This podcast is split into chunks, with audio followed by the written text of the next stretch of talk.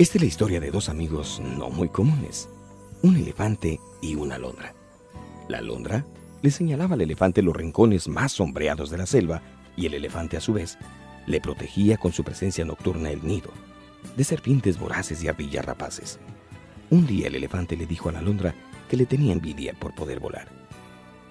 Cuánto le gustaría remontarse por los aires, ver la tierra desde las alturas, llegar a cualquier sitio en cualquier momento pero con su peso era imposible.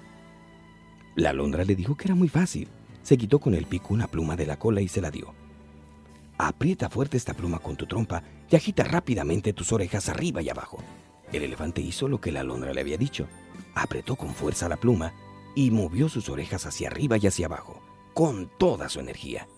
Poco a poco notó que se levantaba, despegaba, se sostenía en el aire y podía irse a donde quiera.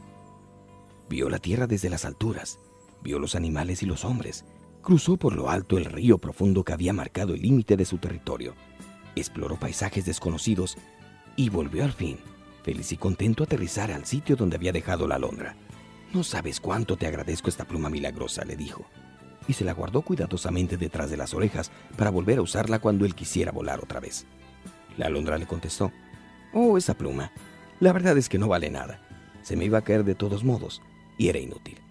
Pero tenía que darte algo para que creyeras. Y se me ocurrió eso.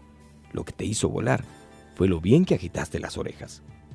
Muchas veces buscamos señales y le pedimos a Dios que nos dé plumas para poder creer. Jesús dijo, si tuvieran la fe del tamaño de un grano de mostaza, le dirían a esa montaña quítate, y la montaña se quitaría.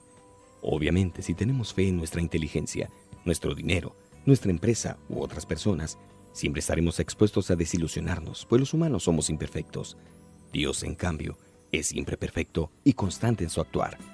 Deja ya de buscar los milagros de Dios. Busca al Dios de los milagros. Y tu fe moverá montañas y te hará volar, si tan solo tú crees en Él.